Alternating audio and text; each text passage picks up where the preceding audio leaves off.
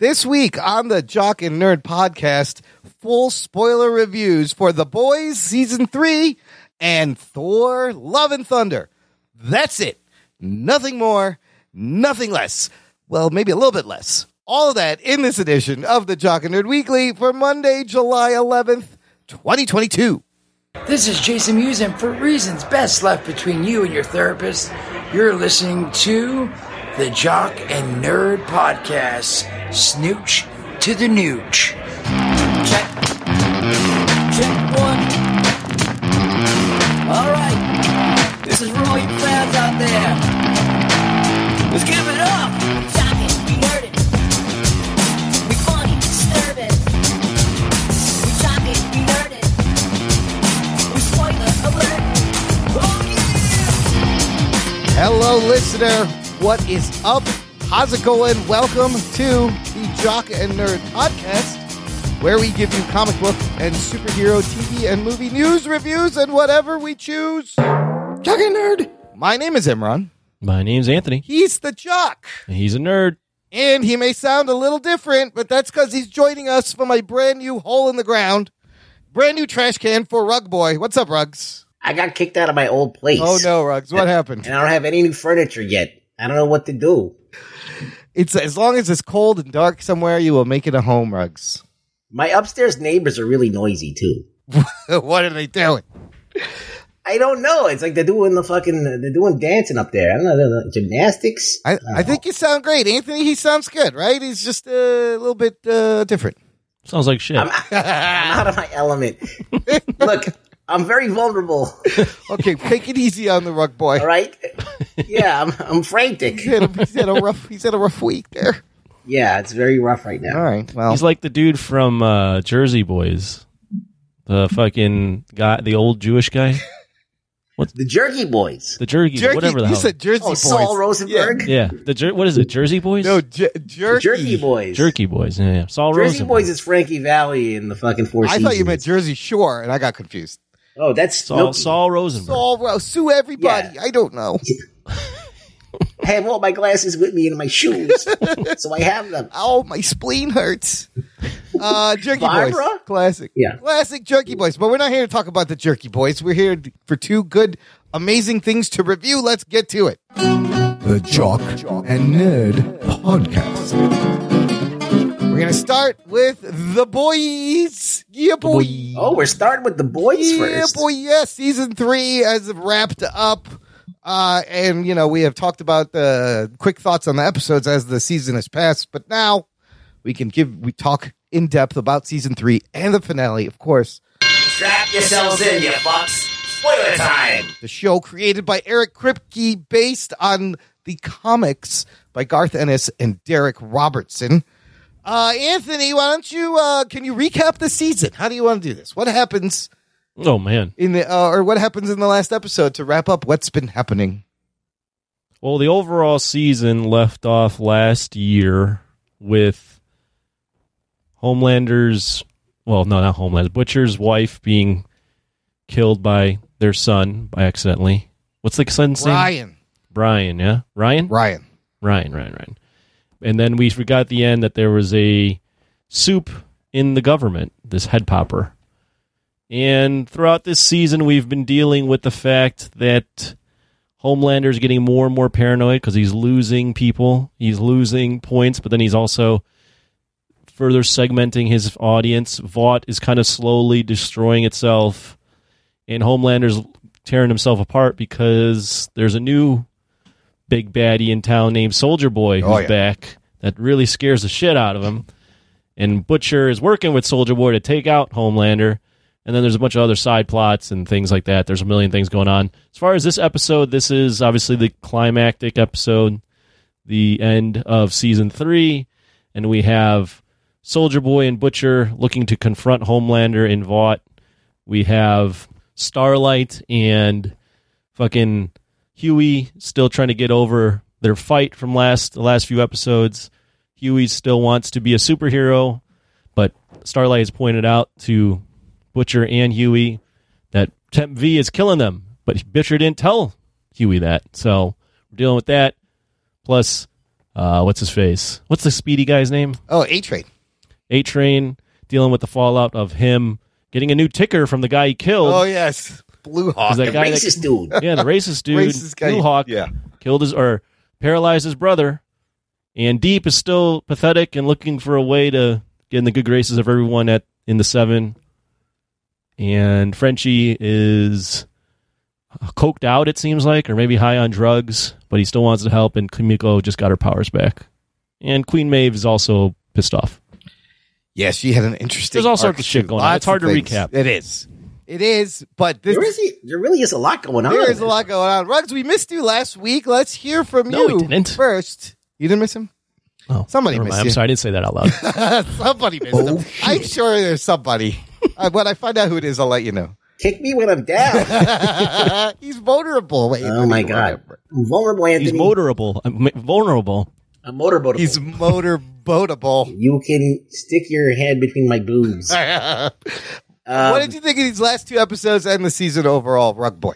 I enjoy the show. I think it's good. I think it's fun. Uh, it's always uh, good for a visual, like uh, like uh, of grossness and fucking extreme fucking violence. Um, they go places where no other show goes. I guess. Um, I mean, everybody's gonna copy this, you know, next year because it's so like fresh because it's they're they're they're untethered, you know. But um, I did like it. I, I I didn't like the twist. I didn't like the "I'm your father" thing. I feel like that that's a Hmm. that's a very tired Mm-hmm. thing. And um, but even though it, it was a stupid trope that they did, the way that Homelander reacted to it and his whole way of dealing with it, that was actually interesting.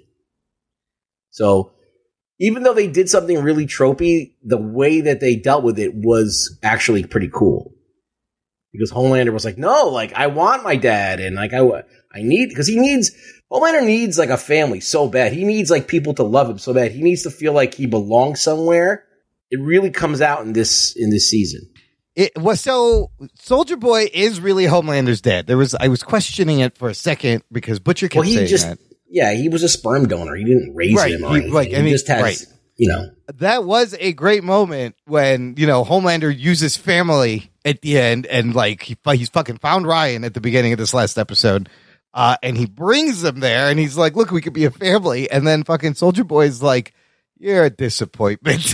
what a pussy. Well, well, what's what's great about that scene? So I, I I didn't mind the father thing, and I think they handled that as almost pitch perfect as they could, because the way the way Soldier Boy reacts to that is completely in line with what this character is in this show, Yeah. which is this guy who's also had father issues, Yep. right? yeah. Who had a dad that was extremely hard on him.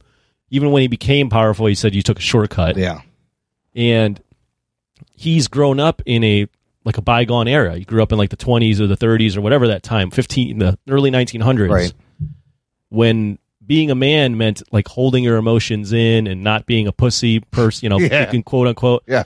And he looks at Homelander who desperately wants him as a father and he sees this guy crying and goes, "You suck." Yeah. like you would never like I wish I would have been your father because you wouldn't have been like this, but you're beyond redeemable. You're a pussy and I'm going to kill you.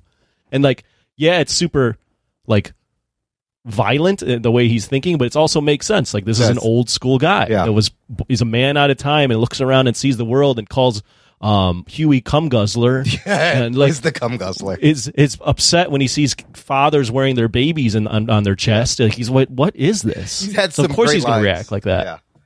So great. And he's just he's just you know giving down what his dad gave him. He's literally passing it on uh, to the next generation. And then that leads to an incredible moment. Something we wondered did, was this going to happen, where uh, Butcher and and Homelander have to team up now because Soldier Boy has hurt Ryan, and now they have a common cause to protect and fight over. And that all this like alliance changing at the end in this episode was fucking wild. Uh, and it was I, I love those I loved all those twists. I, I completely agree. The the show taking like one step back, just like overall Yeah. on the th- show, and then I'll get into that what what you just said.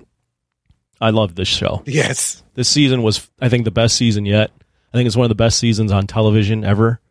I think this show is awesome. They do a fantastic job of keeping you on your toes so that you think things are going to play out a certain way, Yep. but they keep you on your toes enough where you're like, wait, how is this going to play out? Like that whole scene with them confronting each other, and then it's all of a sudden it's Butcher and Homelander against Soldier Boy for a half second there. I'm like, Yeah, that's great. and I'm like, I don't know what I'm even rooting for at this point. You don't know who you want to win. I mean, I know I want Butcher to win, but I'm like, fuck Butcher, you had him right there. But I'm like, Who's worse? Soldier then Boy it's or like, yeah, Soldier Boy's also a fucking asshole. Yeah. You know, and then he's even like, oh, like that's you care about that kid that's not even yours, and he's like, you're a bigger pussy than Yeah, Homelander. because you're weaker than he is. Yeah. So it's like that whole dichotomy, and I mean that's that whole entire fight. You got so many great moments. You got amazing. Maeve finally like bloodying up Homelander. You got Starlight showing her powers, and in that scene, you know Huey thinks about taking the Temp V. Yeah. But then he's like, "No, this is her moment. Like I don't need to save her. I just need to empower her to save us." And now she can fly, I guess. Yeah, he like cranked up all Yeah, cranked the up electric light, yeah. Yeah, That was so great. she Yeah. could, like, great, Yeah, great awesome. fucking I- great finale. I love that moment where uh, Soldier Boy destroys his shield, and Mother's Milk's like, "Yeah, fuck your shield, bitch." I was like, "Fuck yeah!" And it was a lot Every- like every character- America. Yeah, Every character got like their own little moment within that fight. I mean, he uh, Homelander gouges Maeve's fucking eye out, and then the sacrifice she makes at the end. I thought she was gonna turn Soldier Boy towards Homelander, and it would have taken out you know two things at once. But the whole thing was gonna blow, and she knocks them out the window, and then you think they're dead, and like, by, Well, she's saving Starlight Yes, because Starlight questioned if she's really a hero or not. yeah, yeah, because she turns in the middle. another unexpected thing was Black Noir getting killed so Wow, easily. the whole Black Noir thing was so great. I mean, we got to see him unmasked. We got to see his crazy cartoon friends Which is in his awesome. head. And then uh, I did not expect Homelander to gut him like that. And you see him pull out his fucking intestines. But again, it makes sense. And that whole the lead up to that is amazing. He's like, you know, I can see right through you. And he goes, I mean, literally, I can see your face. I can see when you smile. I can tell when you're lying. Did you know? And I was like, oh fuck, he's dead. And like Noir knew it too, that either Homelander or Soldier Boy is going to kill him. He was hoping it'd be Homelander would kill Soldier Boy, but Yeah. honestly, Yeah, that Homelander, Homelander still at that point need like was holding out hope that his father would be like he could have a father.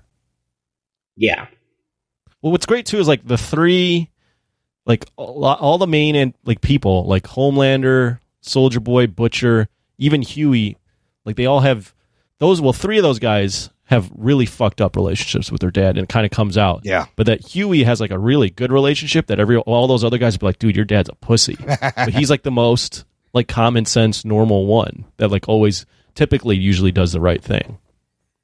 Yeah, and he does make the right choice at the end. He still has that compound V tucked away somewhere uh, for future use. it was good to see him have a little bit of a dark streak, though. Yeah, I mean, he's he- getting to be a little bit too, you know, tropey. He became kind all, of an the, all the characters kind of have a dark streak. yeah. That's what the show. The show is like I, I equate it to a very souped up, no pun intended, dark Cobra Kai, where every character is Ugh. like somewhat good, but then somewhat shades of gray and somewhat bad. It just Cobra Kai cranks up the cheese factor, and so does this, but in just a completely different way. Yeah, it's like one. You know what the thing is? It's it's very hard to get the tone right when you're doing something that's irreverent, sometimes funny, gory. Like I think James Gunn did it well with the uh with the other series that we just watched. I forgot what it's oh, called. P- though. Peacemaker. Peacemaker, Yeah. yeah. Peacemaker, yeah. And th- that was kind of well done, and but this one does it even better, I think. It's a, I agree. Yeah, it's very confident. The world building is amazing. You really get a sense of this whole world and the people, and you know how they built up Homelander's base and his his supporters. Uh, just fucking perfect, and like you know the whole amusement park and the way they run everything. I love all that. Um, and Anthony Starr, just fucking standout performance from him every Yeah, time. Every time. He's so good. Holy shit. The little facial expressions he makes, the the, the Have you guys watched Banshee? No, I heard that was No. good. I heard he's like badass in that, right? Yeah, he's like, yeah, he kicks. There's a lot of awesome fight scenes in I that think show. it's a Prime Prime Amazon Prime show. the way his like face twitches when he's like somewhat angry Yeah. or like doesn't really understand how he's supposed to feel in certain moments. It's just I think he's just he's great because he's clearly a villain, right? Like he's clearly at this point almost irredeemable. Probably irredeemable. Like there's no way you can redeem that guy. But yet they've done the legwork where you understand why he is the way he is. He was built in a fucking test tube. Yeah. He had no Yeah. family. He was grown in a lab to be one way and like he was programmed to be one thing. Always being told what to do. Now, do you think it's the actor or the writing or, or the direction it's or all of that. Or all three? Because It's all of it. like he, because you know he's jerking off on top of a building, doing weird shit, but then at the same time he's terrifying, right? Yeah. Like he's menacing. Like when you Mhm. think he could, oh, he's gonna about to fucking rip someone's head off, and you actually feel like intimidated. You feel when you're yeah, watching. You him. think he? You don't know when he's going to snap. The the amount of expression we saw on his face this season, just just ex- without saying anything, he went through a wide range of emotions, and we got to see something we haven't seen. It's like two times.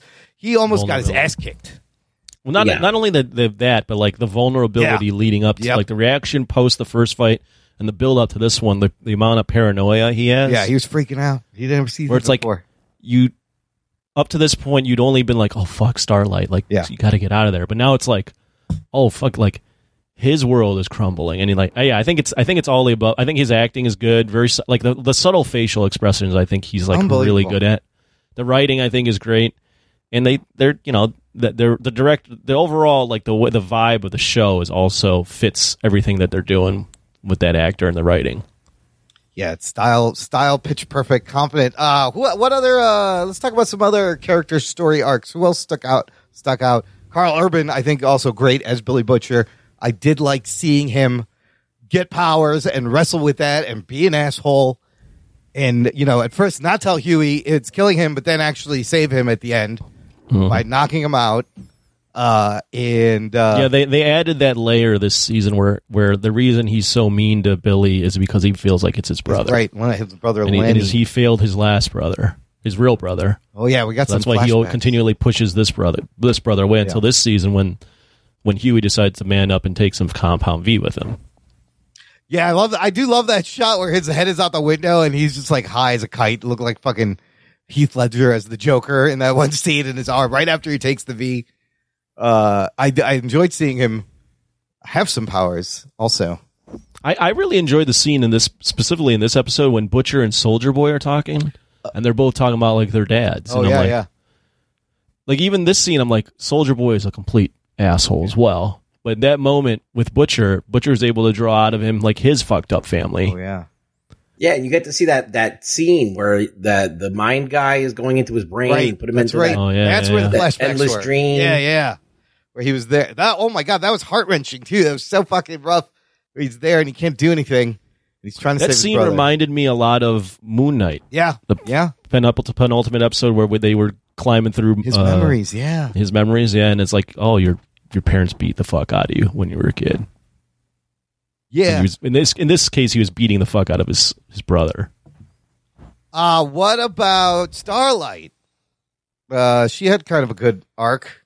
I, here's the She finally, she finally, she what they did well with her is they they they wrote her out of just kind of following everything, and she kind of had her own agency, Yeah, right? She yeah. like she decided, okay, I'm not as powerful as Homelander, but I'm fucking popular, so he can't touch me if I use that. oh, that's yeah, yeah, and she did. Oh yeah, when he when he twisted it on her, like and made her his girlfriend. That was Right. weird. That was Right, weird. right. And she outs him, and then now you have like these two factions and people yelling "Starlight!" when Starlight lies, kids die, or something. like the two sides at the end were fucking wild. Oh yeah, I love the world this is in. I, and I like that she they needed something. I loved that the characters were going bad, but they needed someone to like not go that that like fully lose themselves. Right, right. To remain And Starlight and Mother's Milk yeah, were those characters. they were the moral compasses. Yeah, I mean, I like Mother's Milk story too, and how you know he's the the fact that his daughter is being raised by this guy who is all in the Homelander now, and cheered him on at the end when he fucking lasered the fucking dude at the protest. That was wild. That was an amazing end scene, by the way, right? Because it showed you so many things, like his base will love him no matter what. He just murders someone in public. And not only that, he introduces Ryan and Ryan is digging it. Yeah, he smiles. Oh my God. So there is, uh, and I think moving forward, that's going to be a big deal. Like he's going to try to craft Ryan in his own image. And now Butcher's going to have to get Ryan back. However, if you notice, Ryan saved Butcher's ass at the very end. When they had taken out Soldier Boy, it was just, I mean, Home, uh, Soldier Boy, it was just Homelander and Butcher. And then Ryan suddenly comes back in and he goes, Dad, can we leave? Please, I want to go. Like, if Ryan had not done that, Soldier Boy's like, I'm just going to kill you guys now. He would have just killed Butcher, Billy, right? You mean Homelander? Homelander would have. Sorry. Good. I'm confused. I don't know. In that scene, like it seemed like they were Homelander had looked at Soldier uh, Butcher and been like, "All right, like not now, Yeah. not bef- even before his kid." It looked. I looked like they were going with the, "All right, you saved my ass." Oh, this okay. one. Maybe we're even. we'll no, we're even for now. We'll kill each other later, but not now. That's the way I looked at it because they both had that shared thing with with with Ryan, Yeah. and then he also does save him from Yeah. almost getting blown up. Maybe in a subconscious way, he thinks that since they have Ryan in common, that they're that maybe that's another avenue for him to have some kind of a family or connection with a person. Who uh, Homelander or Butcher? Both of them, like Homelander to Butcher, because they had they they got Ryan in common. Like we're they're both his dads. Right, yeah, right, it's right. fascinating. I love that dichotomy.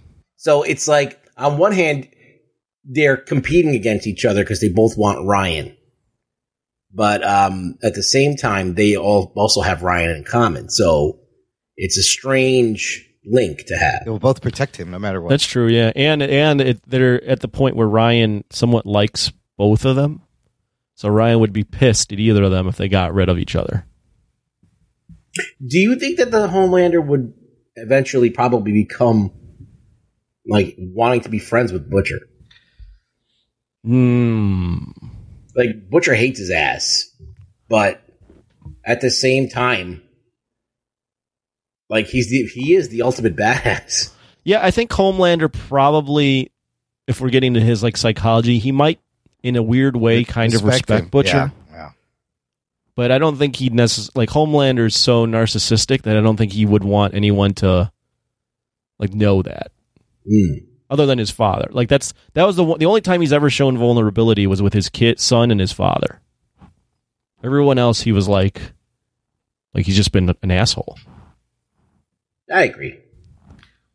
I, but they also wrote out they wrote they wrote a nice they wrote themselves into a nice pl- way to w- space for season four to like wrap up Butcher Yeah. or in his saga because he's got a year to live. Well, yeah, I was going to say, here's where it leaves everybody at the end of this season, right? So, Ryan is with Homelander. Butcher finds out he has a year to live because of the Temp V, and he's not going to tell anyone. So what if he takes regular straight V? Uh, What that might that may save him, but it will permanently make him a fucking stoop. Then Maeve survives. The public thinks she's dead, but she has no powers because Soldier Boy drained it, and she fucks off with her girlfriend. Uh Soldier Boy back in a tube with Mallory, almost back where he started. Starlight has now joined the boys, and she's Annie January, and she throws away her Starlight costume.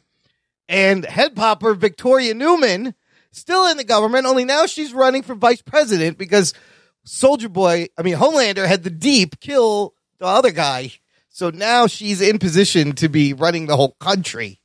well, the deep and the deep is still desperate. Yeah, the be, Deep will still do anything Soldier Boy wants. And then you, fought, you forgot to mention A Train is kicked out of his brother's house because his brother considers him a His murderer brother and doesn't dis- want yeah, him around. But he has Blue Hawk's heart, so he can run again, but his brother disowns him. And Noir is dead. I you know what? You could bring back Noir because the public doesn't know, and he's masked anyways, right? You could put anybody in there and come up with something and say, here's the new Black Noir. Maybe they still do the clone thing somehow. Or the other rumor Ooh. I heard was, what if Ryan grows up to be Black Noir? Or a Black Noir type. Uh, that could be interesting. But the largely there was one interesting discussion in our Facebook group, Jock and Nerd Nation listener. You can join exclusive closed group just for you. Link in the description. Uh, basically talking about how the characters all kind of ended up maybe in the same place they started at the beginning of the season. It- do- A, do you think that's true? And B, is that bad? no, Okay.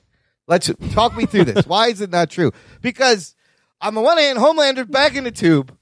Uh, uh, Homeland. You I mean, Soldier Boy, back in the tube. That we've minus some people. We've lost a lot of people. The deep is still fucking octopuses. Well, no, the, yeah, the Homeland Homelander at the beginning of the season was the leader of the Seven, but was controlled by Vought, and Oh, all he cared, sure. and he was caring about his approval ratings. Now he only cares about his base, and there is no Vought that runs him. Oh, okay. So yeah, Huey was in the beginning of the season was with the government, working with the government, Right. and now he's full on with, with the boys, again. They still have to go after Butcher's gonna die. Which is going to die, but they still got to go after the head popper, Victoria Neuman. They never stopped her. they didn't stop her. No, She could be the big next big threat. And like, if is Soldier Boy going to go after her? Is he going to need the boys' help? You think Soldier, Soldier Boy. Boy? is- I mean, Homelander. what, Fuck. yeah, what do you keep saying the I name? Yes, keep, saying- I confusing keep getting Imran. confused. Homelander is going to want to take her out because she's probably No. no. What- She's no, on they- his side they- now. Uh, They yeah. made it a business That's arrangement. true. That's why That's true. Homelander told the Deep to get her get do that. right, right, right. I mean, that's possible, but that's not that's not the conclusion I would come to today. And what happened to Stan Edgar? Uh, is he ever going to be back in the He's picture? in jail. Try to get back his position. He's in. He's in pr- probably in jail until, and he's not going to be back in the picture unless they get rid of the head popper. That's true. Nadia, right? Yeah, Is that her Nadia. name? Or that's her real name. Victoria Neuman is the other name. Victoria Yeah, Neuman. Nadia. Yeah, yeah. So what do you think? Okay, so right now you've got the Vice President of the United States that is going to cover up for Homelander and Vought. yeah, I would say you have Vaughn Homeland. Yeah, something and like that. they're working. Vought is working on uh, this compound V, this twenty-four hour V, right? This Yeah. Well, I don't know if they're still working on it, but because of the fact that it was not good. yeah, it was yeah kills people after five uses, Right. It- but they could use it five times. That's pretty good. you can do some damage. they, got, they got they got five days. They could fuck shit up. You can do a lot in five days. So I mean, the army might still be like, "Hey, we can use this." yeah, they could still try to push it to the military, right? But yeah, so uh, I'm wondering what Vought is going, what's happening with Vought. Like they're unraveling. There's a lot of shit coming out. There's these uh, un- civil unrest happening. Yeah, this- How do they- Yeah, the public is split. Oh my god, he made Ashley take off her wig. That was really demeaning. But She doesn't have cancer. She's just yeah, stressed, she's right? just pulling her hair out. That's what I was confused. I was like, why does she have hair? Because they show us always she's pulling her hair out. She saw that Maeve is alive and decided to delete the video at the end also. So I thought that was interesting. But the, She's starting to show some cracks yeah, in loyalty. they're gonna have. There's gonna be a lot of damage control there. Uh, so a lot of places this could go for next season, and, and you know, satisfying battles. We got we got to see all the boys against Homeland uh, against Soldier Boy. You had three on one, people pairing off. Holy shit, they showed us a lot. Any other season three highlights for you guys? I mean, of course, I feel like Herogasm episode was probably like the best episode. Termite in the penis. You're never gonna forget that. yeah, Seth, Herogasm Seth was the best Rogen on the video call. Seth. Rogen on Crimson Countess's video call is also pretty good. A Train killing Blue Hawk sticks out to me. That was a fucking crazy moment. oh yeah, that was a really fucking grind. I mean, the first time Butcher has powers. Oh yeah, and he kills uh that other guy.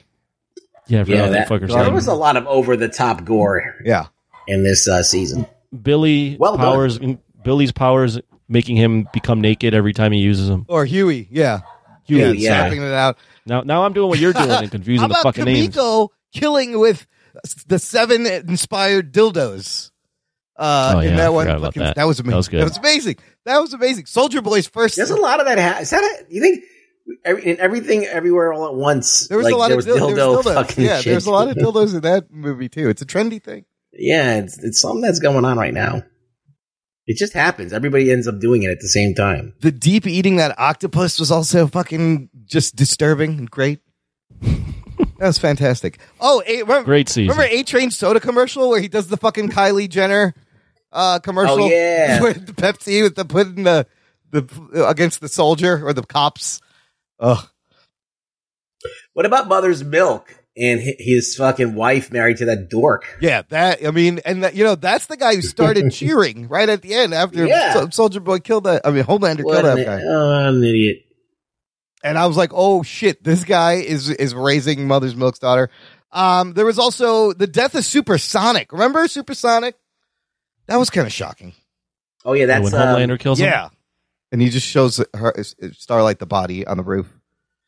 There was a mu- Yeah, there was a lot of good There's a lot stuff. of good I mean, e- even the, the the cliffhangers or Starlight at the end of I think Herogasm just was like, I'm just going to go on Instagram Live and just tell the truth. That was great. out everyone. She- yeah. Or when she when she turns the table on Homelander and Homelander's like admitting to all this stuff and she's like, tell that to the 97 million followers oh, yeah, that have been. streaming it. He's like, he's got to like pivot real quick.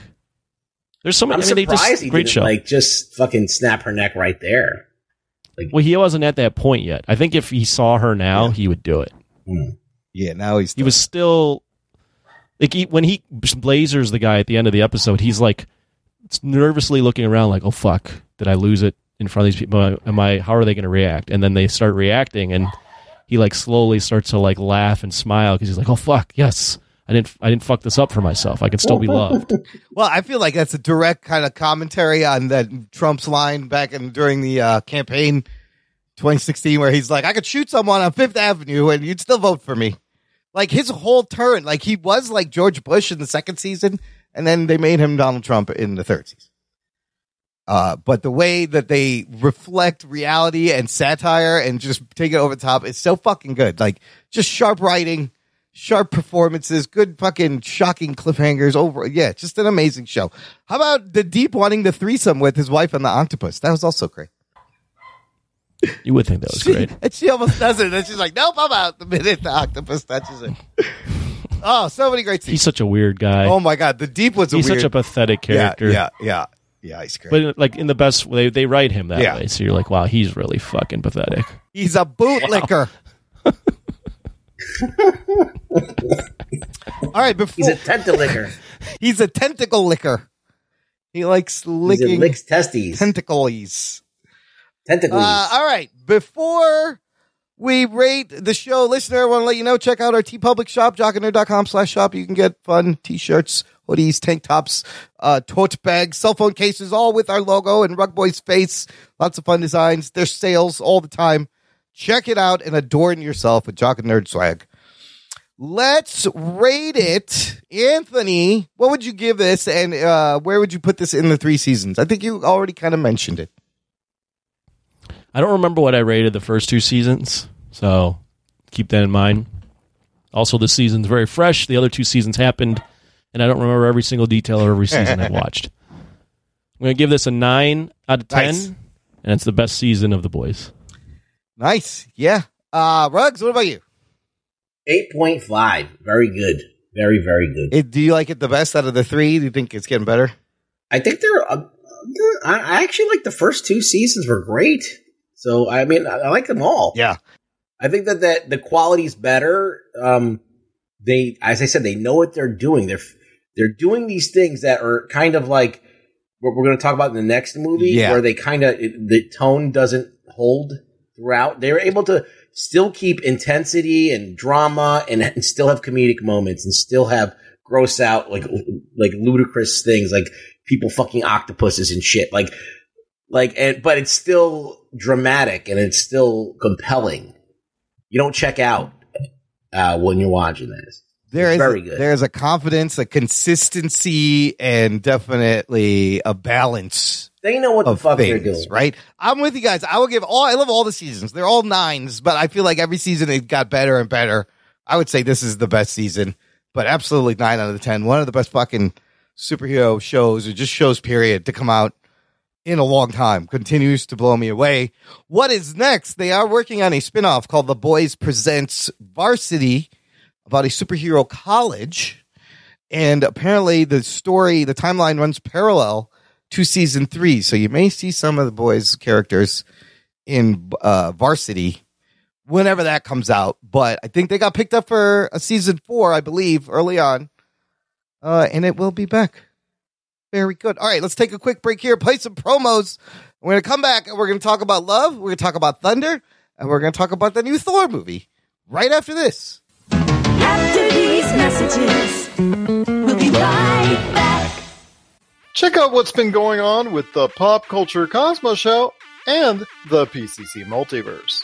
That is by far my favorite because it's also character driven and the stakes are high and there's much more of a mystery and intrigue to it. A game like Wolfenstein, which people are saying are one of the most socially important video games of the past 10 years. Catch our shows on radio worldwide seven days a week or at any time on Podbean, Spotify, Apple Podcasts, or on over 30 more podcast outlets.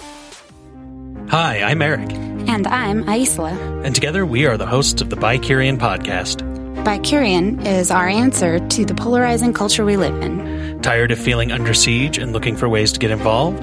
Then come be a part of a different way of thinking. Everything from politics to geek culture to current events that polarize us as a society. We explore multiple ways of looking at things. Please check us out at bicurian.com and follow us on your favorite social media platform of choice. and nerd. Listener, if you enjoy the Jock and Nerd podcast, you should join the Jock and Nerd fan club. Visit jockandnerd.com slash Patreon. Jock and Nerd. And you can support the show monthly, annually. Give us a little bit of money. Give us a lot of money. There's no limit to what you can give to show your support. And we appreciate everyone. All goes back into the show. You do get things on certain tiers. Everyone gets access to an exclusive podcast feed with bonus content. For example, uh, Anthony and I sent in our Thor Love and Thunder instant reactions right out of the theater. Uh, I, those are fun to do. They're sometimes very hard because you're still processing, but hey, it is what it is. Uh, also, you can join us for our Discord hangout. We do a monthly Patreon only Discord hangout. Uh, right now, it is still d- scheduled for Thursday, July 21st, 8 p.m. Central Time. That is next week. Still on the books. And there's a You Pick a tier where you can choose a movie, any movie for us to watch and review. Lots of fun stuff over at the Patreon. Lots of bonus content. Join it today. Okay, let's get to our other big review. It's Thor, Love and Thunder. Here is your spoiler alert. Before we get started, does anyone want to get out? Prepare to be spoiled! This is the 29th film in the Marvel Cinematic Universe. 20, Wow. wow. 29 and Thor becomes the first character to get a fourquel. You get a fourth movie. To get a four, what is that? There's a uh, trilogy, a four, I don't know what you call it. A quartet. Quadology? A quadology. It's a quartet of Thor movies. On Rotten Tomatoes, Thor Love and Thunder is sitting at 67% tomato meter. That's that's low. 6.6 out of 10, 81% is the audience rating. Still considered fresh. Still considered fresh, just barely hanging in there. Uh, Got to be over 60 to be oh, fresh. it's 60. Okay, that's for, all right. It's like a passing grade makes it fresh. Sure. Okay. That's the Rotten Tomatoes. Budget wise, this thing has a whopping budget of $250 million. That's a fucking big budget. Uh, here's what it opens to opening weekend. And before I tell you, for comparison, the first Thor movie opened to $65 million. Thor The Dark World opens to $85 million. Thor Ragnarok opens to $122 million. Thor Love and Thunder opens to $143 million. Oh, shit. Making it the highest opening weekend for any Thor movie. Does not beat Doctor Strange's opening, which is still crazy. Multiverse of Madness, $187 million. But with I that, thought it would beat it, but yeah, we thought it would. And does this kind of settle the question of who is more popular? Mm, I don't know. no, I don't know about that. Yeah, there's different factors involved, but I find it interesting that that multiverse of man is 187 million. I did not expect that. Uh, this 143 million makes it the third highest opening weekend of this year, 2022, behind Multiverse of Madness and Jurassic World Dominion. Just beat it out at like 145, and it is the 12th best opening for a Marvel Cinematic Universe title. Of course, opens at number one, just like every movie. I think is on track. They still are keeping their streak of number one openings. Returning to direct this, Taika Waititi, who did Ragnarok, and is written by Taika Waititi and Jennifer Kaytin Robinson. Uh, story loosely based on two Thor runs in the comics by Jason Aaron. Two very good runs. Mm-hmm. Now, having said that, Anthony, what happens in Thor: Love and Thunder? And it's under two hour runtime here. Thor Love and Thunder is about Thor. Oh, it is. Yes. That's good. And he is on an adventure with the Guardians of the Galaxy to begin the movie, and they come across come across this this being, this person called Gore the God Butcher that is slaughtering gods, and Thor decides he needs to stop this person before he slaughters him. And in the midst of trying to do that, there is another Thor who, in the trailers we've already been kind of spoiled on, is Jane Foster, the mighty Thor. She makes an appearance, and that kind of throws a wrench into everything that uh, Thor's world has been this thus far.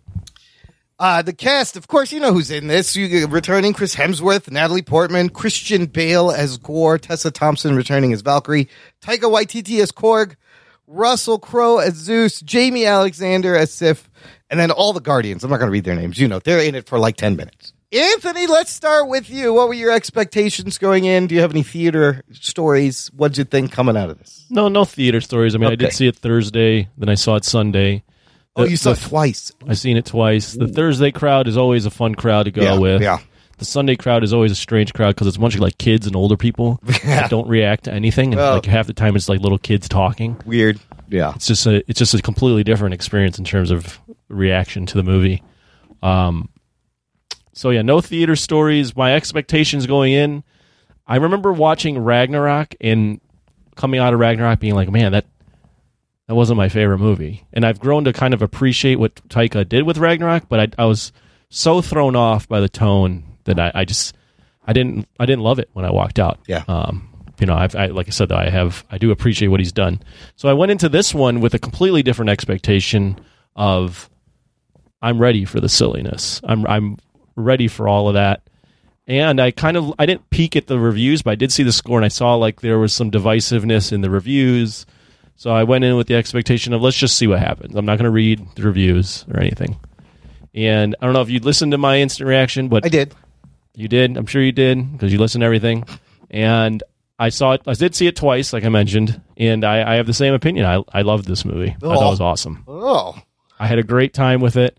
I thought I think it's better than Ragnarok. Wow. I think I think it has I think it doesn't undercut its serious moments like Mm. Ragnarok did. Mhm, mhm. I think there's enough heart in here. Having I'm sure we all have family members or friends that have dealt with cancer. I felt like that was all very real to me. Yeah. I, I could I could relate to a lot of that stuff. And I think that that added in with I knew right off the bat Gore's intentions. Like I think that first scene with Gore is great and establishing exactly who the heck character is and why he wants to be do the things he's doing. And you throw in the I was expected for the silliness and I enjoyed all of the silliness. I thought at times it was almost a parody like Spaceballs type film, but I didn't mind it. Yeah. So I enjoyed everything. I didn't I didn't think the tones clashed. I thought everything worked for me and I, I really enjoyed the film. Wow. All right. Wow. All right. Rugs. Uh, what's your take? I disagree. I'm not surprised. I but- I understand where Anthony's coming from, Yes. and I, it, look, let's not bullshit. Like it was funny. It was a funny movie. It had Yes. funny parts. Like Yes. Russell Crowe, fucking to me stole the whole entire movie. That's hilarious. Like his fucking scene made me laugh out loud most of the time. Like that th- that whole thing was hilarious to baby me. kicks. Oh, what's the matter, baby kicks? At that You're not point, I had been orgy. His Greek accent is phenomenal. at that point in time, I had already been softened up by like, you know, nonstop barrage of like fucking just, you know, all over the place humor. And I was like, all right, well, let's settle in here. And, you know, and then all of a sudden Russell Crowe shows up and uh, kind of like at the perfect time and, um, and manages to, you know, steal a couple of scenes. So, um, yeah, it was a funny movie. It was enjoyable in that way, but I did not like it more than Ragnarok. Um, I do think it was v- the tones, like, if you look at like what Christian Bale's doing, He's in a completely different movie. he's in a completely different film. And as soon as they go to the god, you get to the part where he, he sees the god, Yeah. and the god is like in this silly fucking thing, and I'm like, oh my god, like you kind of like killing this great build up here. And I think it's you know you're supposed to subvert expectations, but for me, I hate that shit. And uh just like Guardians of the Galaxy 2, the sophomore effort I think is way weaker than the first effort. Like Guardians is way better than Guardians 2 for me. Now I know that people don't share that opinion, and that's fine. Like I don't expect people to to have the same opinion as me, but I do think that if this movie wasn't Thor, and it was just another character movie, like another different, like no one would like it, people would not be as along for the ride because we've been kind of uh, you know we've been kind of learned to expect this and be like, okay, well, I'm gonna I'm expecting this now, so I'm okay with it. But at the same time, I don't think it was balanced enough. I think it was like there was it was out of whack to me. Like the like when they did the goat joke for the millionth time, the goat screaming, I was like, dude, show some restraint. We already heard it 30 times. The ghosts made me laugh like it's every not time, funny. It I don't know stopped why. being funny like a half hour ago. there Like, was a lot of goats like- screaming. Ah! It was a lot, was but like- I, I enjoyed it every time. They made Yeah, me crack so up I every just time. thought it was a little bit too much. Um, now I'll say this: like you had, it's a bunch of silliness bookended by, you know, the God Butcher story and Jane Foster's like you know life and death story, but at the same time, that actually negates the weight of both of those things because you know you're watching a fucking comedy and, and you, you know you're not going to feel those things don't have as much impact uh, when I'm watching something like it. It saps the strength of, of those those those serious things. You know, it's like watching like a cancer movie with Will Ferrell in it. Like it's like you're not going to take it seriously. You're just not going to. And so having it there is kind of like, ugh, like yeah, you know, it's weird. Um, so it just felt out of place. But um, I could see having a good time with it and laughing. I did laugh. So I'm not saying it's a complete, but I do think they spent a lot of money to make a comedy. And I feel like it's a wa- $250 million That is, I, I would fucking hate to be the person that worked tirelessly to make all of this great stuff for it to be just like a comedy. That's a good point. A comedy should not cost two hundred and fifty Yeah, million it's just a lot of money to spend on a comedy. It's like a really a lot. It just you know, it just didn't need like those scenes where like Matt Damon and that other guy, who the fuck that guy is, I don't know. It's Liam uh, Hemsworth, Like- Sam Neill, and Matt Damon, like that's what the movie Melissa should have been. McCarthy. Uh, so yeah, I just feel like it, was a lot of money. It was overblown. Uh, spent money on the comedy. It's like way. It was like the most expensive comedy ever made. It is probably the most expensive comedy I ever made. So look, coming out of this, my thoughts right now, I'm kind of in between you guys, maybe leaning a little closer to Rugs. I thought it was funny. I laughed out loud multiple times. It was silly. I also went in going, okay, I'm in. Give me a silly slapstick, zany fucking thing. It does deliver on that. It's quite colorful. Uh, you know, there's some beautiful shots. I like the Guns N' Roses the first time. I don't know about the fourth time. There's a lot of Guns N' Roses in the movie. Yeah. Um, and right, Bale does an amazing job. I even think uh, uh, what's her name, Natalie Portman does a great job. The closure on her character is kind of nice and fitting. Like she is an important character to Thor, and and like the goats cracked me up. Russell Crowe cracked me up, but I did find it a little bit unfocused, a little bit messy, a little bit totally jarring, and maybe he's trying to do a little bit too many things uh, all at once. But it does. It ends with heart in a weird place that I didn't expect it to end. Um, and you get some crazy things like you get eternity. Like I don't know, we are gonna see fucking eternity in a fucking movie. That was crazy. Uh, so uh, yeah, overall it was like it was funny. I don't. I I think Ragnarok is maybe a little more focused, better movie because he has like a, a hilarious like uh, Mark Ruffalo and Hulk to bounce off of there, and I think that really helps him, uh, which is kind of missing here. Um, but it it just felt like a inconsequential like little side like zany comedy sitcom chapter of the MCU. It felt like uh, almost like Deadpool-ish, almost to a point. almost because but like what you said anthony's right it almost becomes a parody of itself which is not a bad thing if you do it right i think maybe taika didn't have control over balancing no he did the tone You, you don't don't I don't. thought he, he, he, That's that's, what he meant to do. Oh, he- that's He what Yeah, meant to do I, would, that. I would have pawned okay. that off. That's that's his movie. He wrote it. yeah yeah that's true He directed it. yeah that's what he meant Yeah. yeah He, I mean, there's there's stuff coming out where people are like, release a Taika cut because there's like footage, but he even came out and said, "There's no fucking way I'd ever release." It. He doesn't like cut. director's cuts he said No, But yeah, yeah, so Uh, Natalie Portman said there were scenes with uh, Grandmaster, with Eitri, more scenes with her and Thor. Uh, uh, sounds like, and Lena Headey was uh, cast and then cut, and now her like agents are suing her because she got cut from the movie. It's some crazy story, but it sounds like there was a lot of things cut, and maybe some of it could have went back in. I don't know because you're doing these two storylines. I felt the Jane Foster thing, while impactful, felt a little rushed. All of a Here, sudden, let, let me counter it. Okay. You say that's unfocused. You've got the dichotomy of Gore the God Butcher praying to the gods and them never coming through for him. Right. Yet you got Natalie Portman praying to the gods. No, they help her out. huh? and they give her a reprieve. Hmm. Right? Yeah. So th- that storyline actually does tie in that way. Then you throw in the fact there's the subtext of there's first off the text on the page where does God exist or not? Right. Right. But then there's But the subtext Don't you of think it's weird that they do a story about gods and Jesus and Muhammad are not in fucking involved? They're not any, gods, any they're of those- prophets. That's not I mean, whatever. The point, no. Well, you pray to Jesus if you're if you're Uh, Catholic. okay, you, you know.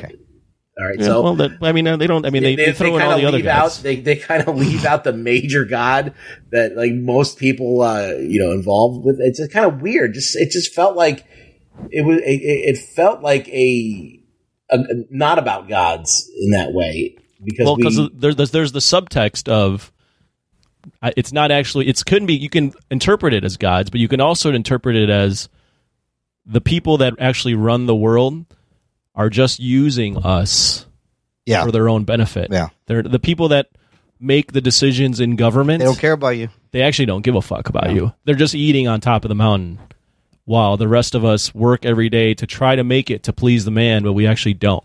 And that's what I think he's really going after is the the gods are there is the gods, but it's actually the everyday people that the the the people at the top of the ladder that run everything Okay, that's don't a, give a fuck about you. That's a theme, but also the theme of this movie is like love and relationships and family, right? 100%. But that's Yeah, like no, two, that- you got that- two big things going on there. You got you can have multiple themes going on. There's also there's also the theme of Thor doesn't actually know what he's living for because everything that in his life But he always he's seems to never dies. know who he is. Yeah, like in why is he an movie. idiot? How many times are they going to do that? Why is he an idiot I got to find myself like every time. Well, because He's, every time he Thor." finds I- himself, that person that he cared about goes away. Yeah, so they die, I guess. So he's got to always look for something, and what he's grounded himself in is love. Yeah. which is Natalie Port, and he realizes that was Natalie Portman's character, but I ran away from that Yeah. Well, because I didn't want, I didn't know that I wanted that at that time. So like the Atticate at the end, you felt that that was that was that was a good ending. Oh yeah, that was great. So the ending being uh Gore is at eternity and Thor convinces him instead of wishing to kill all the gods, wish to have your daughter come back. And he does, and the daughter's there, and then Gore dies, and he's like, "Take care of my daughter." And Thor's like, "Okay." And now they're a pair. That's his actual daughter, by the way, India. This is his real daughter. India Hemsworth. A lot of their kids were in this movie, which is kind of cool. Portman's, Hemsworth's, uh, Waititi's. But now she's love, he's thunder. Okay, all right, they're a duo.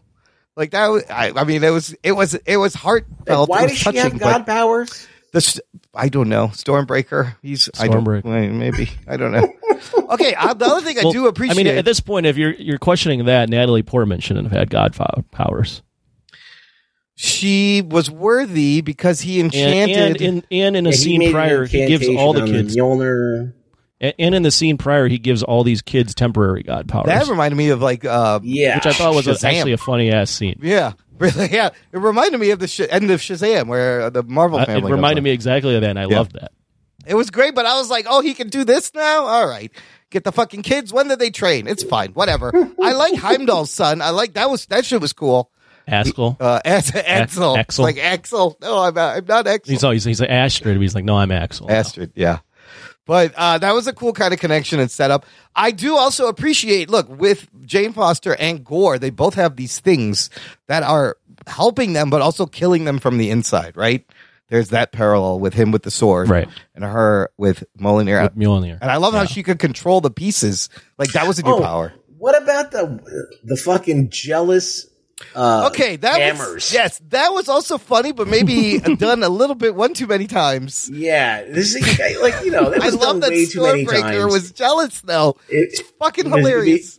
I, I can't. I couldn't jump on board a lot with a lot of it. But then It was he's just like, like, like are you oh, kidding coochie me? coochie, you're a good boy. And he pours beer on the fucking thing. Uh, I'll I'll give you that in that he Taika does not once he gets rolling on something, he's he, he's the type of guy sort of like Imran, try to tell the same joke yes, twenty five times. Just pound it into the ground. He's a joke pounder for sure. It's called a callback. That's all. It's callbacks. I mean, I loved Thor riding the hammer in the air. That was like that quick shot was also kind of funny. There's I little lo- funny moments. There was a little fun, like the the scene where the the guy runs up the the blue people and he's like, "God of disaster," after he did destroyed his temple. he temple. destroys their temple. this was a beautiful oasis. He's like, sorry about your temple. He's like, I don't really I mean, want to talk on, about the, that right now. the, he- Thor, Chris Hemsworth, Van Damme's those two That- fucking. that's great. And I mean, his comedic fucking abilities on full display, right? He still nails all the funny shit. But if I read, I was reading reviews afterwards, and if I hear someone, another himbo, if I see that word again, everybody uses that word. He's a himbo. Uh, and, uh, you know, I mean, I, I definitely see Ruggs' point. I would just say for a lot of the reviews I saw, I was like, "What did you walk into? What did you think you Right, were walking into?" right.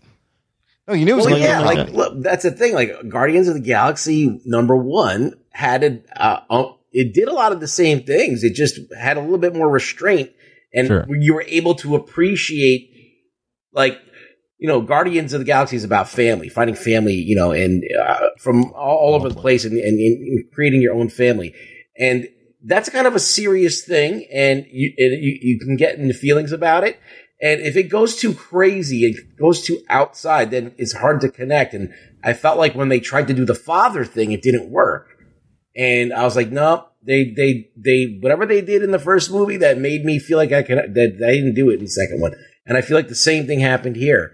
They just went, I, I mean, the good news is that Christian Bale and Natalie Portman both had strong, uh, writing like and enough story there to bolster it, but then everything in the middle seemed weak to me.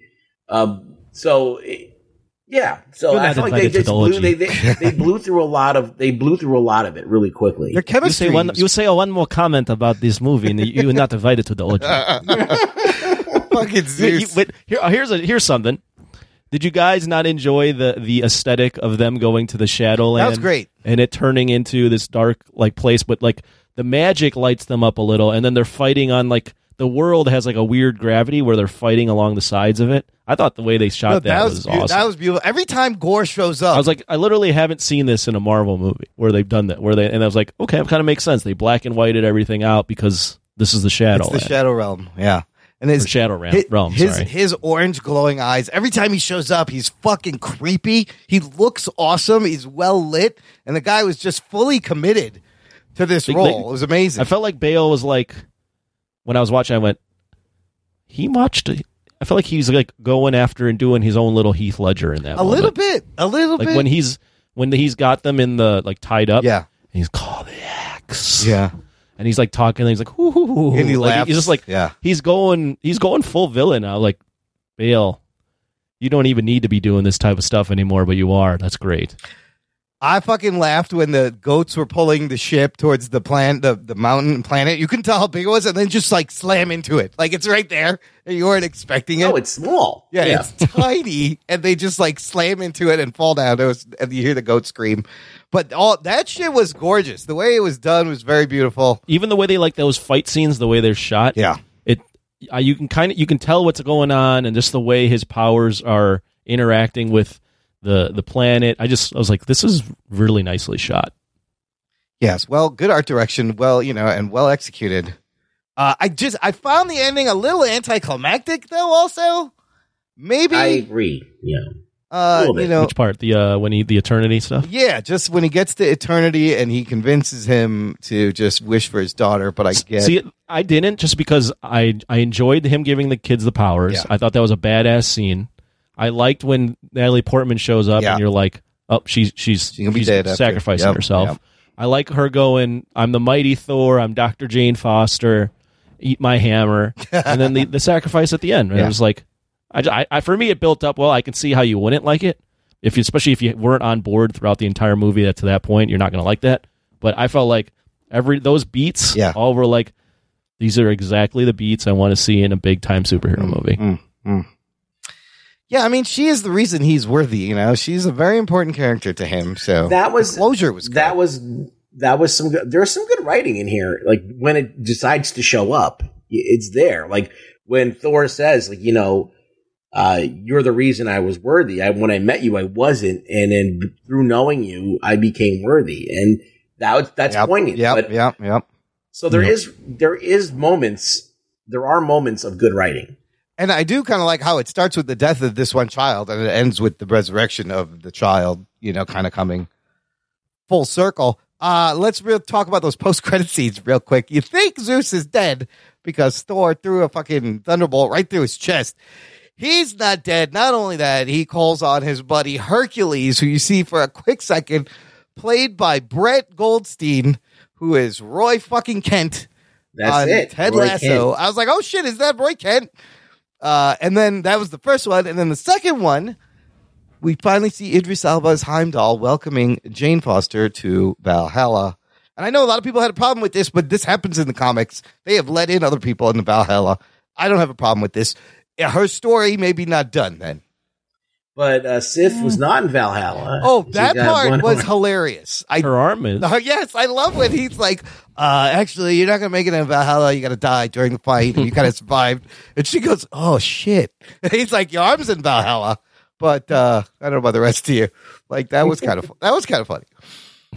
That was a funny line. Yeah. I, the line, though, the stuff that Hercules or um, sorry, Zeus is saying before to Hercules is actually like very. What does he say?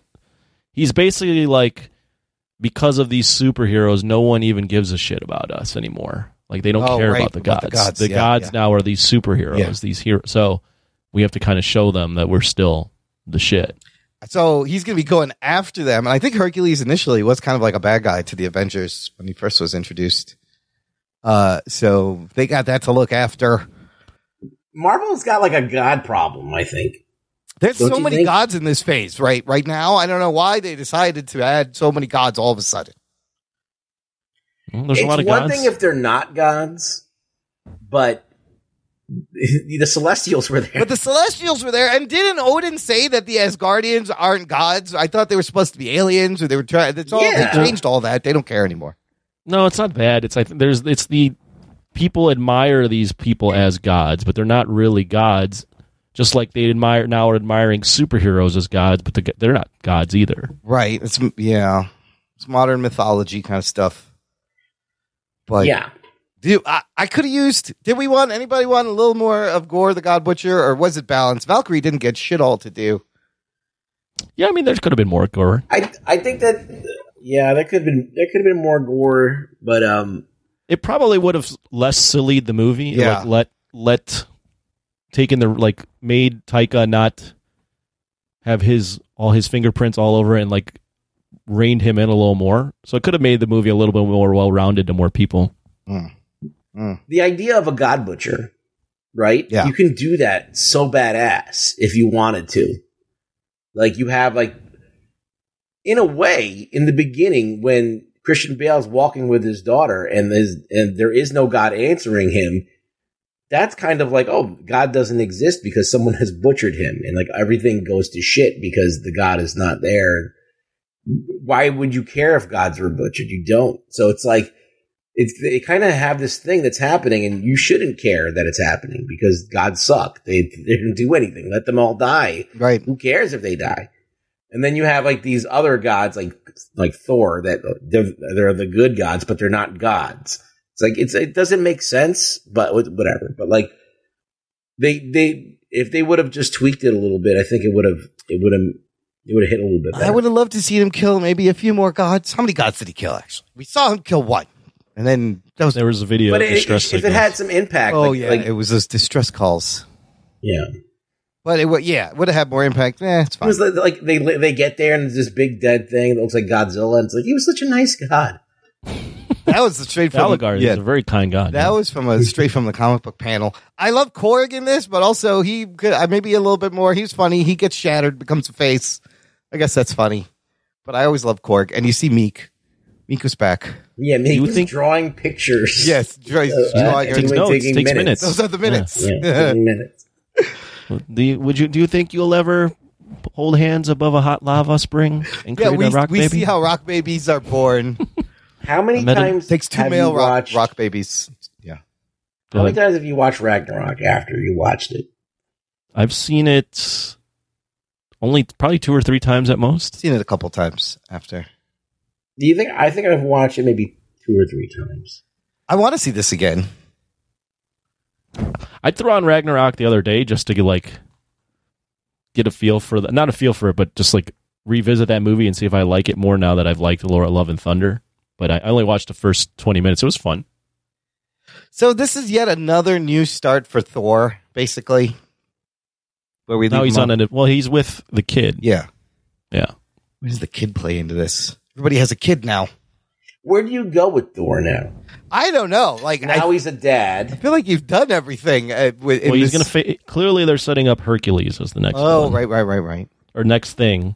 I think the where where you go with it is what what's his name uh, Russell Crowe was talking about, where it's the gods are fighting now. Like the the gods are pissed off that they're getting forgotten by the superheroes Right, but that almost because of the superheroes. Excuse I me. feel like if they made the gods more cool or more badass, or or, or even seemed like the, like they were important, period, then it would mean something. But it, they're like they're just hanging out there having orgies. the gods are silly Well, fucks. yeah, but that's well, the point. I mean, I'm not expecting like Thor five if it's by Taika Waititi to be any more serious than the last two. if he So- even wants to do another one, he said he'll come back if Hemsworth comes back, which he'll probably will. well, but- Hemsworth said he's gonna, he would do this forever.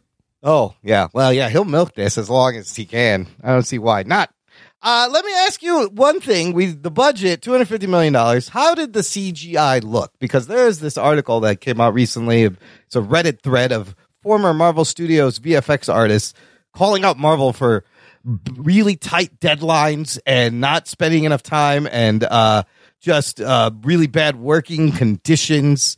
Uh, and to the point where this one guy is like, I turn down any Marvel job now because I don't need the stress. And to some extent, being worked to the bone and like Yeah. abused for this movie. yeah, rushing, po- right, rushing post production You're not and putting making. Oscar-winning shit here. Because the only thing that I thought the whole movie looked fantastic. I would throw a lightning bolt through your chest if you talk like that again. The effects look great. there was one part that noticeably bugged me, and it's Where was that? it's when they're in Omnipotent City and they're walking down the street, and Jane Foster Thor has her helmet on, and the helmet was like really badly superimposed on her face, like.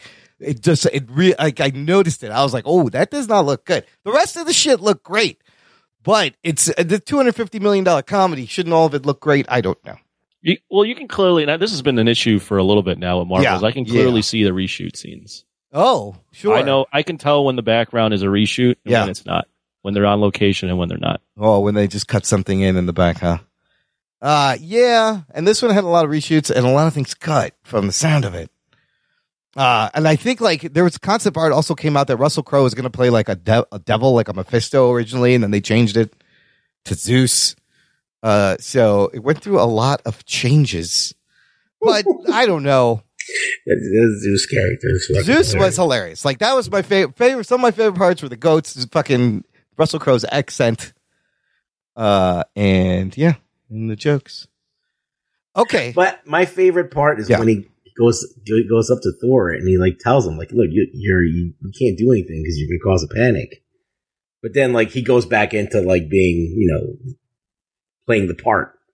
It, I thought that was kind of funny.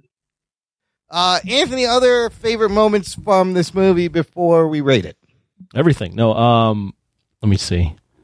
I know I'm in the minority with this with this movie, and I, I'm actually surprised that I'm in the minority. Not with you guys, but that the most of the people didn't like this movie, and I ended up liking it. Yeah, I didn't like we- Ragnarok that much. That's crazy. Uh, what Nick? Fury. That's kind of funny. Nick Fury is Nick Fury. I liked that. I liked that he they, he was like Jane Fonda. oh yeah, he calls Ja- Jodie Jamie. Jodie Foster. he gets her name wrong. That's great. Uh, I enjoyed. What else did I enjoy? Also, Jane was blipped. If it's been eight years, Yeah. if you work, so she was actually blipped. during One criticism I do have, Oh. and this has been a going thing for a Oh, while, Yeah. is it's unfortunate, but it's part of the reason why they cut her out in in this, and then they brought her back. But unfortunately, Chris Chris Hemsworth and Natalie Portman just don't have a lot of on screen chemistry. I was going to ask you, did you think their chemistry got better at all? it's a little better, I thought but it was it's a little not. bit. It's It's still not like good. It's Yeah. not great. Like if you compare it to like the other Mar- Yeah. Marvel couples, Chris Yeah. Evans, Hayley Atwell, oh yes, beautiful chemistry. uh, uh, Robert Downey Jr. and Gwyneth Paltrow. Absolutely, it's a good point. Um, trying to think of like the other big ones. I mean, like Tom Holland, Zendaya. is that- yeah, Tom Holland's and Zendaya, Scarlet Witch, and or, uh, Uh, Elizabeth Olsen and, Paul, Bettany. Absolutely, and like they're and- not at that level. No, no, they're not. She can. She seems a little aw- awkward sometimes. She looked great. It just it just Sure. seems like they're just not. They don't have. It's not. It's just they don't have Yeah. chemistry. Which is part of like the reason it makes it harder to buy this whole like Jane, like the whole storyline of him getting her back. I'm like, you guys don't even seem like you're into each other, really. That much, Jane. Sounds like fucking Scooby Doo and shit. It's fucking. Another thing is like Thor, like he can get ass all over the universe. Like you know, it's just weird. Oh, his wife's in the movie too. She was the wolf lady that in the story when he was telling them about the oh, pirate Oh, yeah. lady and the wolf lady. he hooked up with a wolf lady on top of a lady wolf. on top of a lady wolf. It's so stupid and silly, but it's funny. Oh, See that to the I like fully was like on the Spaceballs thing for Yeah. it, and then when it got serious, I was like, okay, I can I can relate to this too. For what it's worth, I watched it with my mom, who's the not at all a Marvel like Right. the most casual Marvel Yeah. fans on Sunday, and Yeah. by the end she was tearing up. So Oh, so it kind of works as a standalone movie. I think they do a good enough job with that little montage of their relationship and how it fell apart, and you can kind of it's kind of standalone. Uh, Dave Filoni. it's kind of Dave Filoni. What was up with Bao, the god of dumplings? Where's that from? Is that from a video game? What is that? Does anybody know? They, I think they made that up. No, the, like people were cheering when that came on. Like there was a huge reaction. Really? Yeah, and I was Wow. like, "The fuck I don't is this?" know. It's just like an emoji. What? I think it's just an emoji. I'm like, emoji people were fucking like dumpling god. I mean, it didn't make any sense. I don't know. Yeah, I mean they do a lot of shit that really it's really weird and does, doesn't make a ton of sense. And Thor has a lot of Thor has some powers in here that if he would have just used these powers in the rest of the films, it would have completely ended all those other films. And I don't care. Sometimes he's more of an idiot than other times. Sure, why not? He's I- he's definitely fine. written in. He, he, Thor's character at this point is written how whoever the director Yeah, how you in need him. charge of Yeah. wants him to be. He, but you know, in that sense, That's he's, fine. I don't care. He is very, but in that sense, he's a very flexible. This Thor they've made is a very flexible Thor. Like you can kind of put him into all these different things, Clearly, he did the Van Damme splits. right? And it still works. and he's all serious and Shakespearean, you know, in the first one, and then he's on. Well, that just didn't work. Those first two films Yeah. plus Age of Ultron, having him be Shakespearean, just it no, there wasn't a lot of people that were saying Thor was their favorite right, character. right. So they had to change it up, and they Taika went completely to the other side. Where by the by this film, the Warriors three have been dead, and they're going Oh, and they killed that guy. That was and hilarious. That guy. Yes, they Oh, didn't, yeah. even, Whoever that guy they didn't even name him. He goes, "That guy." Yeah. That, That hurts. was that was like that, okay, I, I want to make a little aside here, and nobody gives a shit about this guy. Um, there's a guy named Scott. He was the guy who owned the comic book store that I went to. uh huh. He loved Thor. Yeah. That was his favorite character. Okay. He fucking hates these movies. okay. Yeah. I can and see that. because it's just he just doesn't think it reflects what what he loves about the character. yeah. So I could, and- and I think about that's in the back of my mind when I'm watching this too. Yeah. Um, uh, you know, I'm not a huge Thor fan because I'm not into Shakespearean shit like uh, and, and things like of that nature as much as like you know sci-fi shit. But like space magic, that's kind of almost sci-fi. So I, I can they've way they've painted it in the Marvel universe is actually more palatable. But um, yeah, like I don't know. I feel like when I think about a guy like that. This is his favorite character. I wonder if he loves these movies and he doesn't. So, well, uh, look, there- Well, you know what, Ruggs though. You felt that way for about the last uh, few Spider-Man films. So yeah. you know how he feels. I was gonna. I was gonna say You know that's what? like That's- Spider. Man. That's true. Yeah, That's it true. is like Spider Man. you Man. guys can share that. Yeah, well, yeah. Tom Well, Holland like- screwed me up, screwed yeah, my people Spider-Man love for a few. Tom Holland. Yeah, Yep, people yep. do love It's Tom the, Holland. kind of the same thing, and they're doing their own thing, which is fine. Look, more discussion to be had when we get to news from the nation, comments from listeners. News but, from the nation. but first, let's rate this, rank it amongst the Phase Four movies so far, which are Black Widow, Shang Chi, Eternal, Spider Man: No Way Home, Doctor Strange, Multiverse of Madness, and now Thor: Love and Thunder. Anthony, give me a number. Where do you put it in this phase? And then if you want to do overall, Eight point five out of ten. Shit. oh, I thought you were giving it a ten. Oh, No, I, went, I almost went on a nine, but I, I had to hold. I had to show some restraint. I have it as a Phase Four film behind Spider-Man: No Way Home, and then this would be second for me. Oh, better. You liked it better than the Doctor Strange, huh? And Doctor Strange is, uh, uh, I think, fourth for me. oh, okay. What's after this? Shang-Chi then? Shang-Chi. Okay. And then overall, I have it number nine. Holy shit, nine out of twenty-nine. Yep. Wow, makes you top ten. Interesting. Makes my top ten. Again, now these can change. Maybe Yeah. I'll, I'll, I'll, maybe I'm a victim of the moment. Yeah. But for now, this is where I'm at. Okay, Rugs, what do you got? Where you put it? Oh, score six point five. Okay. Um, where is it? I, it's it, it's ahead of Guardians two, which is almost to the bottom. Okay. So I'm not gonna say this is as bad as Guardians two. Yeah. Gar- I think Guardians two is way worse, but um, I'm going to say it's probably like a few notches above Guardians two. So it's in the bottom ten, but probably you know closer to the middle. Okay, and out of Phase Four movies, where uh, where does it land for you? In the middle, middle of the pack. In the middle. Okay. Yeah, it made me laugh, so I'll give it that. Yeah. It wasn't boring. I wasn't bored. And that's the biggest sin you could make in a fucking Marvel movie. So there you go. Now, look, overall, funny movie. I had a good time. It's silly, maybe a little messy for me. I'm gonna give it a seven out of ten. It's good. It's good. Not great. Okay. And as far as Phase Four, I'm gonna put Spider-Man: No Way Home. Then I'm gonna put Shang Chi, and then this is kind of tied with the Doctor Strange. I mean, like Doctor Strange a little bit easier, more, a little bit. I don't know. I gotta watch that one again. I'd want to watch this one again, and then overall MCU. I don't know. It's like lower middle. I don't like Phase Four, to be honest with you. well, hold on. We're going to get into that as we get into news from the nation because that is something we do need to discuss the state of the MCU right now. Let's do some news from the nation. It's time for news from the nation. It's time for news from the nation.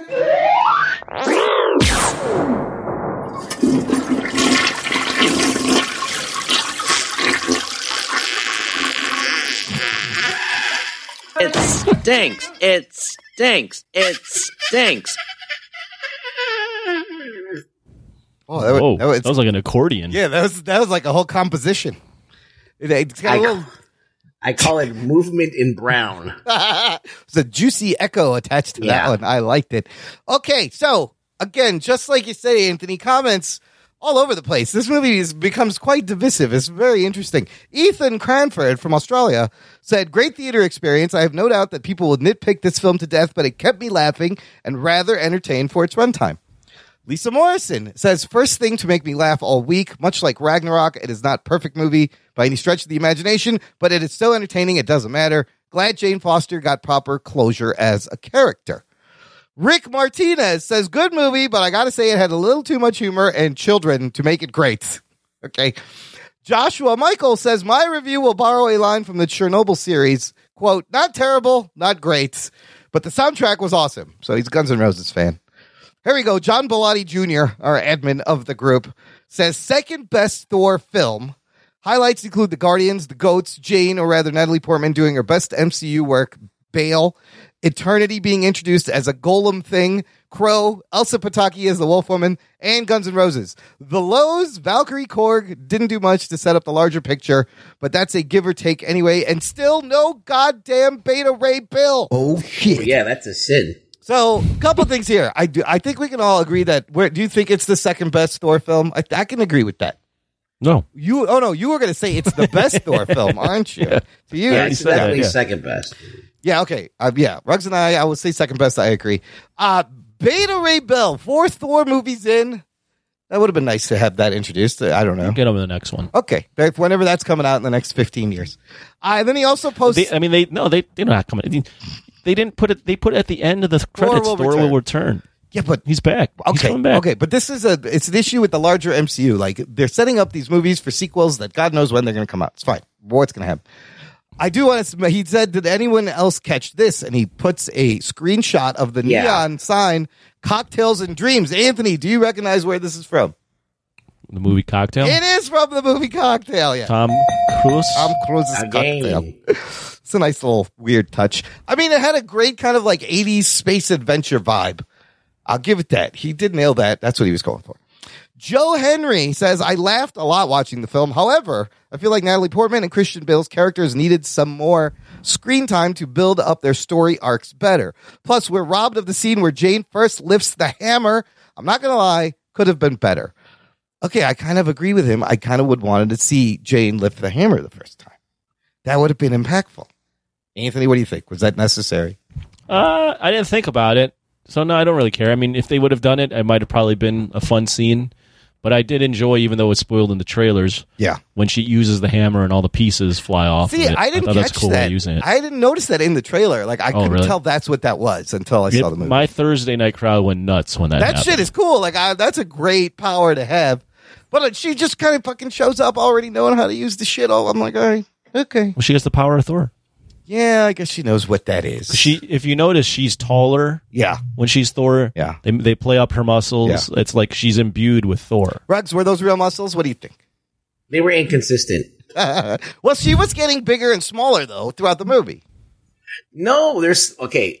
Watch the movie Yeah. and then look at some scenes. Her arms are jacked, and some they're not. All right, all right. So either they're re- either it's a reshoot thing where they're Yeah. reshooting and she wasn't in the same shape, Yeah. or you know CG. All right, listener Sebi Ravi says I became an instant Taika Waititi fan after Ragnarok, but I felt he leaned way too much into the humor this time. Kidnapping children and cancer are heavy themes, but this film barely treated any of it with any seriousness. Superhero movies work best when the humor is used as a break from the action, but here the action was used as a break from the humor. Ragnarok was much more successful in balancing the humor and the action.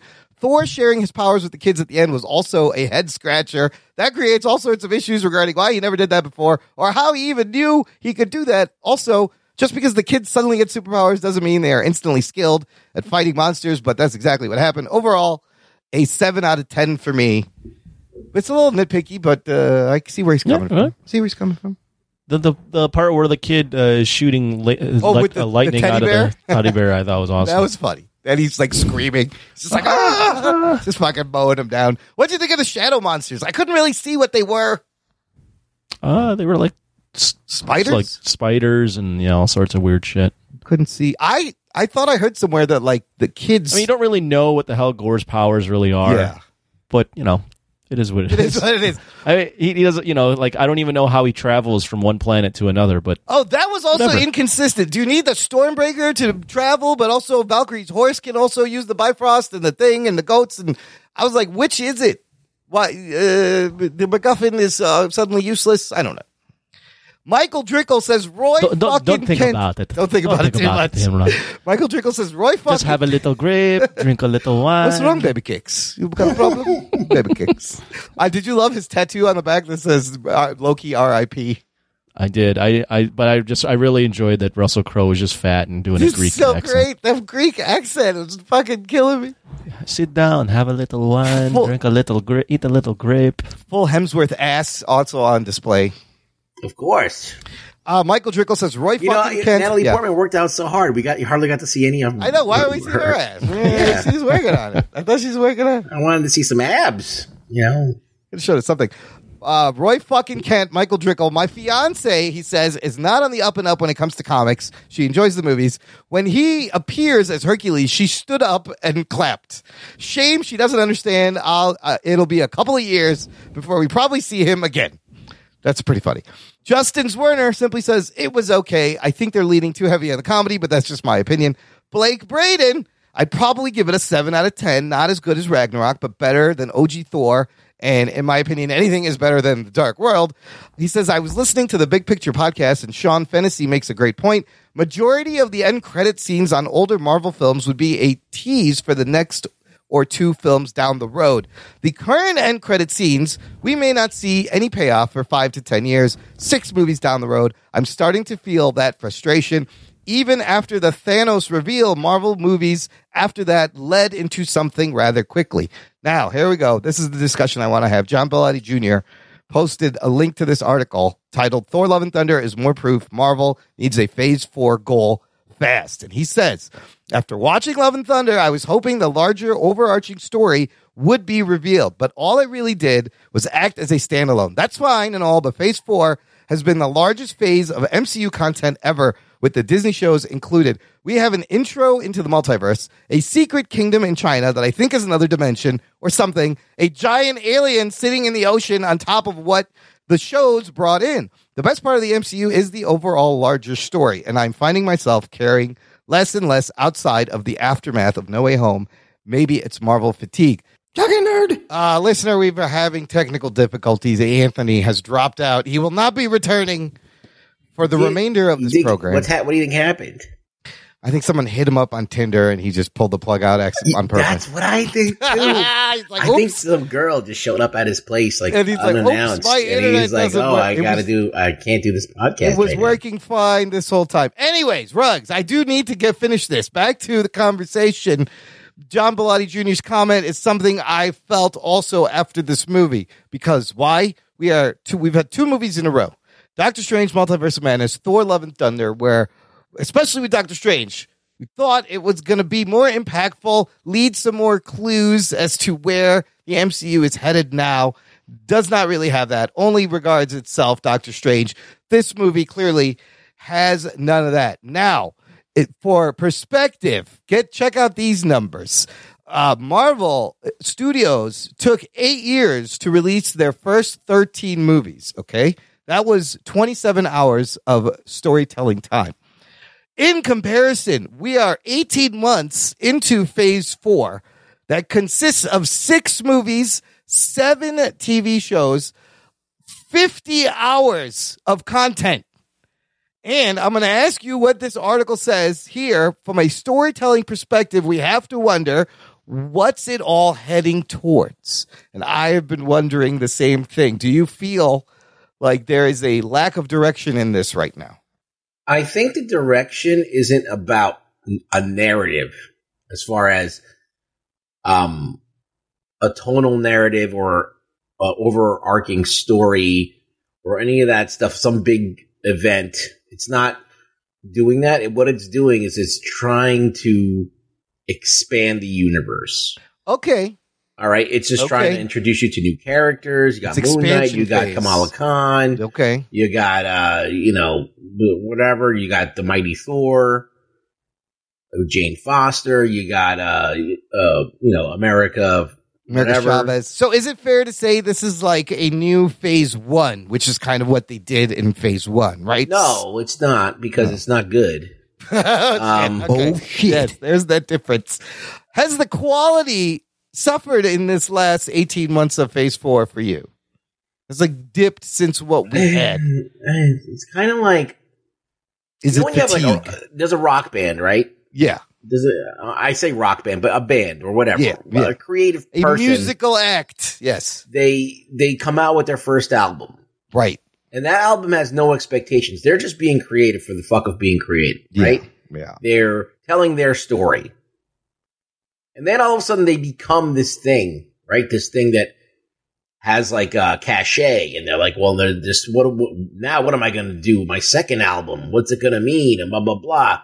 And then they start, they start getting too into their own thoughts about it. And then it, it kind of starts, the quality of what they're doing starts to die out. And eventually by the third or fourth album, they just kind of like, eh, It's you know. become a chore to make stuff. Yeah, and I think that this is where Marvel is is at right now. They're like, um,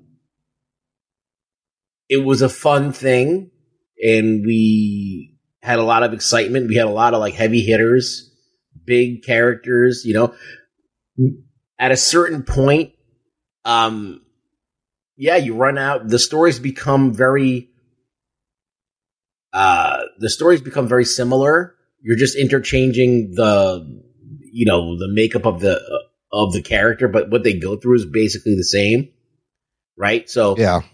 you you know so like you're telling you're kind of trying to figure out a different way to tell stories, and they're like that's what they're doing at Marvel. With Marvel, they're doing like okay, we're gonna do Ms. Marvel, but we can't do another origin story about a superhero. So we, let's go into the cultural thing Mm, mm. and let's that makes it interesting, you know, Mhm. like or with Moon Knight, let's talk about you know Egyptian gods, and you know mental Knight was- disorders. yeah. yeah, mental disorders. So like they're trying to like do these same things, but like use different genres or different motifs to kind of tell the same story over and over again.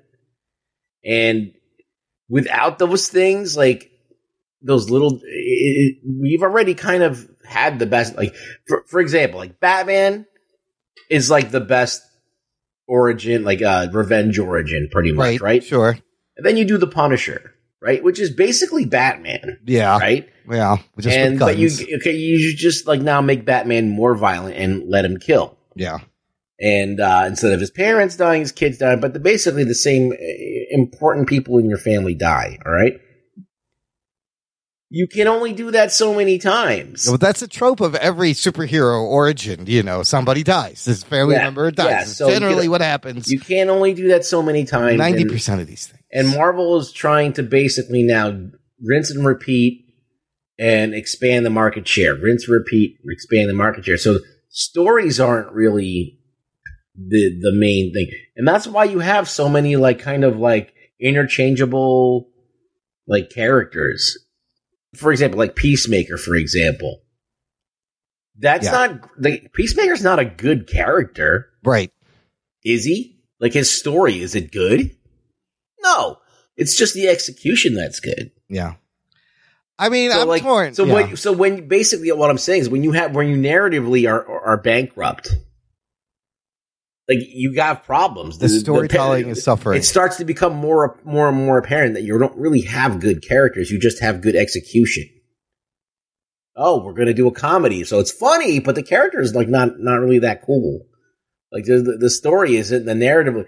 Like you know, you're never going to have that whole like when that, that whole thing with um Gwen Stacy and then Captain Stacy and then you know you're for you know all that stuff with Spider Man like that was just a classic and it was you know and you do them like a few times and everybody's hip to you it. you can't keep doing it. Yeah. I'm I'm torn because on the one hand, it is a great time to be a fan of the genre of Marvel stuff. I love all these different crazy things we're getting. Right, great. But on the other hand, I'm wondering. I, I you know I trust Feige. He's gonna have a plan. But I did like it. Would it hurt him to just leave little little drop little breadcrumbs of something that's that's connecting and not just being within each uh, a a movie, uh, you know, uh, universe, but overall, where is this going? Drop a thing. Doesn't have to be like a Thanos thing, but they could use a little bit of more, little, some clues to the direction. And maybe it's coming, maybe it's there, and we don't see it. But I, I mean, I agree with Pilati's sentiment. And I had, the, I had the same feeling. Is like, where, what are we doing? Where's it going? Is this just setting up for all of a sudden they're going to throw all these people together in a thing? Rugs, do you need this stuff to connect? Do we need to see lasting implications? Does it need more stakes?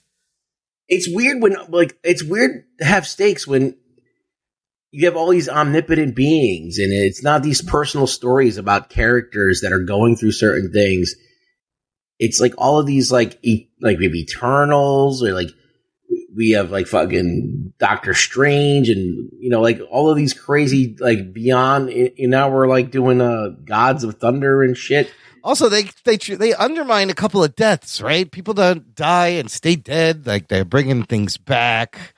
Uh, it's very interesting, but there is also the theme of like guilt and trauma from the events of Endgame and everything that people are still going through, and all these things seem to have a little bit of that going through it. Also, Yeah, Marvel needs to like kind of move beyond it and start like okay, they had all of these things that they introduced. They had okay, multiverses happening, this and that, uh cosmic universes, beyond all that stuff. And they haven't found a way to like take a real big step towards it. Right. Yes, that's that's what I'm feeling. There's so many characters now, but I don't see. They need to tighten their shit up. They got to tighten it up. All right, let's finish up, uh, Rugs here with some. What are we watching? Are you caught up on the Ms. Marvel there? Yeah. Oh, okay. Oh. Hold on. Uh, well, I want to talk about it a little bit. Next week we will review the whole season because the final episode comes out uh, this week. But spoiler, Spoiler alert. Uh, are you still digging it? What do you think of these last four couple episodes? No, I like it. It's fine. Okay, It's not, as I said, it's not the greatest superhero show, but I Yeah. think it's a very interesting show to watch, and it's fun. It's fun. What's fun, what I found interesting is some people complain that there's too much like uh, uh coming of age and not enough superhero stuff, and uh, the other people are like there's too much superhero stuff, not enough coming of age. I I don't think Ms. Marvel's interesting as a superhero.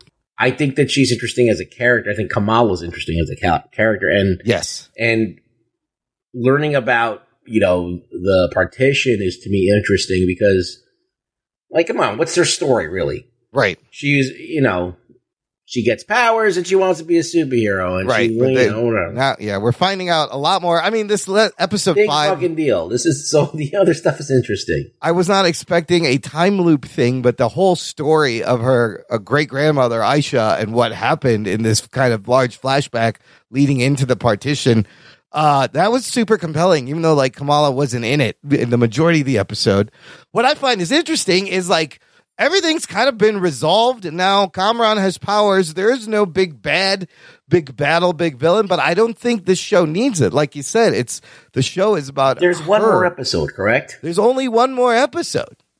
I think this is when she gets the costume and she, Yes, yes. you know, she finds out who she is, and now we're ready to. She's ready for the next phase of her being a hero. Yeah, I'm not expecting like a big CGI battle ending. This is more of the finishing of her origin story, the finishing of her coming of age story, getting the costume, and I kind I kind of dig that. It's different.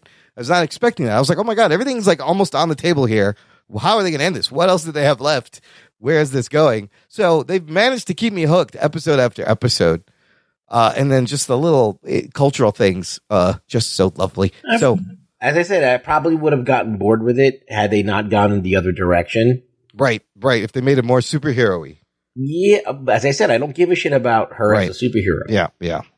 She's not that interesting. I mean, in, in the comics, even more so because she's just stretchy girl. So, um, Yeah, the show really hasn't been about that. You know, there's still No. da- damage control is out there as like an entity that's a bad guy, but that's it. Like the clandestines, and I don't know if any of them are still there. A lot of them died.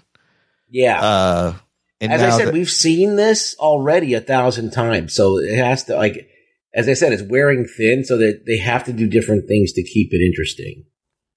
So, yeah, I dig it. I can't wait to see where it ends. I'm super loving the show. Uh, our so also rugs for the listener. We are going to be, for if you are on our Patreon, sign up now because we're going to be recording the first part of our 80s action movie tournament, where we pick the movies that go in the tournament, featuring John Pilati Jr. And then after a couple weeks on this show, we will do a bracket style 80s. What is the best 80s action movie Ooh, tournament? I'm excited. Showdown. So in preparation, I rewatched a couple- couple things real quick. I watched Running Man and Escape from New York wow. back to back, and those are both great 80s What are action on? movies. Are they on any services or? No, I had to rent them uh, from uh, the Amazon. But I will say, Escape from New York for that was made like in the early '80s. Is uh the sets and like the, it's it's it's really well made for its time. Yeah. And Running Man has a similar like dystopian future thing, and like some of the ideas in Running Man were way ahead of their time. Like they deep, they had deep fake technology in the movie. I was like, holy shit, that's deep fake. And then when she's like looking at the video cards, they're like these little compact flash SD cards. I thought I was like, holy shit, they call that too. Uh, and that movie is just so cynical and dark. Running Man, it's fucking great. You gotta love it. I gotta watch those again too. And then Snake Plissken is just an undeniable. Did they base Metal Gear Solid off of him? Oh yeah, definitely. right? Because the movie plays like a video game mission Yeah. the whole time, and just some of the sets and like the computer generated imagery and the computers, they both similar top down views in Running Man and Escape from New York. And I was, and That's I was- true. right? And I was like, they look very similar, and this is very ahead of its time, kind of interesting future tech stuff. So. Those two, I'm sure, will definitely be in the tournament. You watch anything uh, interesting this week, Ruggs? Oh my god, I watched Stranger Things. I finished that. Oh, I finished that too. What'd you think how that ended up? it was fine. Yeah. It was a very improbable show. It made no sense. Like everything had to happen at the same time, and Yes. people were running around doing things, and they had to time it all at the same. It's just weird. There's a lot And of traveling. Eleven found out that she was uh, Wait, not- spoilers. Spoiler alert, yeah. So Eleven found out about her origins and blah blah blah. And you know, I'm not going to spoil anything. But Look, Vecna is dope, right? You know, the effects were dope. They I don't know if it needed to be four hours to it's end. not like they did the same thing over and over. It's like yeah. Guy broke out of prison, he got to get back into he's gotta go prison, back in. and he got to go. It just was too many.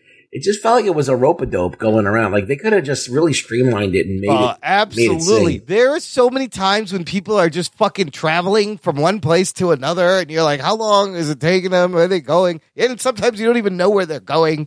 You're like, where are you going now? Is- Yeah. You know, did Yuri need a redemption arc? Really? No, I don't fuck know. Yuri. Yeah. The whole Russian stuff you could have just put in one episode to explain all of that. It was it was it was way overindulgent. And, Like um, the two most badass things have to be fucking Eleven pulling down the helicopter. I thought that was Yeah. like fucking Darth Vader, right? That was Yeah. fucking great. And then Eddie playing fucking Master of Puppets was amazing. I love that. I thought that was great. On top of the trailer, That's kinda pretty upside. badass. That's fucking badass. He nailed it too. How did he learn that song so quickly? It just came out. It's 1986. Jesus, fucking has it down. You got the tablature. No, there was no tablature back in '86. You had to Sure figure there was. Why You had not? to, you had to figure that out by that. ear. There's no internet. They had magazines. You go and get They the had fucking rock- magazines, yeah, so guitar maybe- magazine. Yeah, he would be one to buy the guitar magazine. Sure. But yeah, those things are great. And uh, the fucking there's a big crack open in the middle of Hawkins, and there's going to be another season. So Listen, if you had a guitar in the '80s and Master Puppets came out, you were doing that. Fucking you learn. I mean, I was like, I need to learn this shit right Everybody now. that I knew Yeah. did that riff. In the '90s, it became Enter Sandman. Yeah. In the '80s, it was Master of Puppets. Master. Yeah. Uh, all right, good stuff. We lost Anthony, but he'll be back next week as He's we probably uh, having a great time. Ms. Marvel. He's like, fuck these guys. I'm just going to pull out my Ethernet cord, pretend it was an accident. That's what happened. Rugs, where can the listener find you You can find me on Twitter at really rug boy. I'll be retweeting things. Rugs will retweet you. Go over there, give him a follow. I'll retweet you. Why not? You can find that link in our show notes as well as links to all our socials. Follow us there. Uh, support the show. Share the show is the most important thing you could do. Thank you for listening to the Jock and Nerd podcast. My name is Imran. My name's Rug Boy, and not Anthony. He's the Rug Boy. And he's the nerd. We'll peep you next time. Here, I'll give you Anthony. I stick it up my asshole. See, that's what happens when he doesn't show up. It's fucking awesome. Yeah, that's really good. I fucking loved it. And then one more time for good measure. I stick it up my asshole. Jock and Nerd.